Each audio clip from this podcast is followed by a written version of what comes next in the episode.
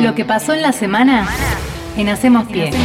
Sectores del peronismo conmemoraban en diferentes actos el diecisiete de octubre, aunque hubo uno principal que fue en la Plaza de Mayo. Queremos hablar con Claudio Lozano. ¿eh? Acá me parece que lo que tratamos de hacer es de avanzar en tratar de rescatar la gestión de un gobierno que muchas veces parece haber perdido el rumbo, claro. Un gobierno popular. Uh-huh. Así que en ese sentido el documento que, que se presentó es un documento que marca una orientación política diferente, y en ese aspecto me parece que se diferencia mucho de lo que fueron los otros actos, ¿no? Que uh-huh. estuvieron mucho más circunscriptos tanto a una demanda de reconocimiento de cargos uh-huh. este, como de disputas mucho más limitadas a sectores muy específicos. Creo que la pluralidad del acto de la Plaza de Mayo le dio una, una contundencia mucho mayor. Estamos en comunicación con Héctor Recalde. Del Consejo de la Magistratura eh, depende en gran medida la designación de jueces y juezas y la remoción también de sus cargos.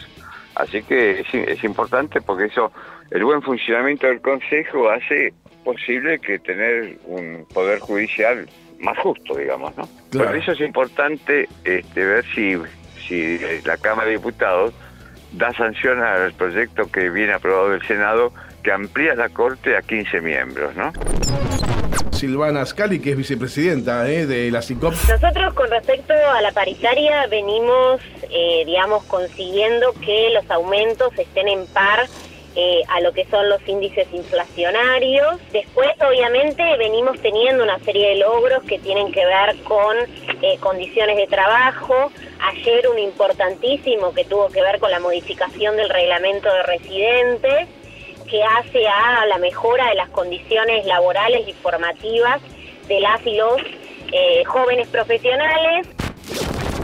Se reunió el Foro Federal Virtual por la reglamentación de la Ley veintisiete mil seiscientos treinta y cinco, Ley de Equidad en Medios. Para hablar sobre este tema estamos en comunicación con Micaela Polak, que es periodista y es delegada de Cipreva.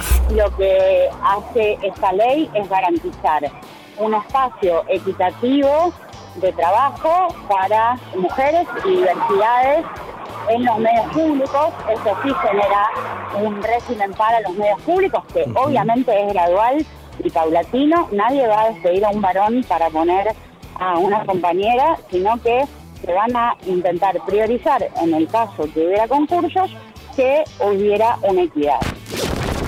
Estamos en comunicación con Emiliano Joab, que es delegado de la Comisión Interna de Canal nueve, entiendo que también de, eh, forma parte del SATSAI. Actualmente estamos en conciliación obligatoria, siguen estando bastante alejados la oferta de, de Atacapir, que es la Cámara Empresaria, uh-huh. y eh, la propuesta de, del sindicato.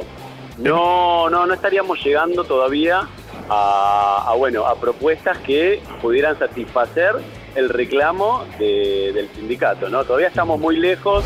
Lo que pasó en la semana en Hacemos Pie. Podés escuchar todas nuestras entrevistas en Spotify. Búscanos como Radio Undav.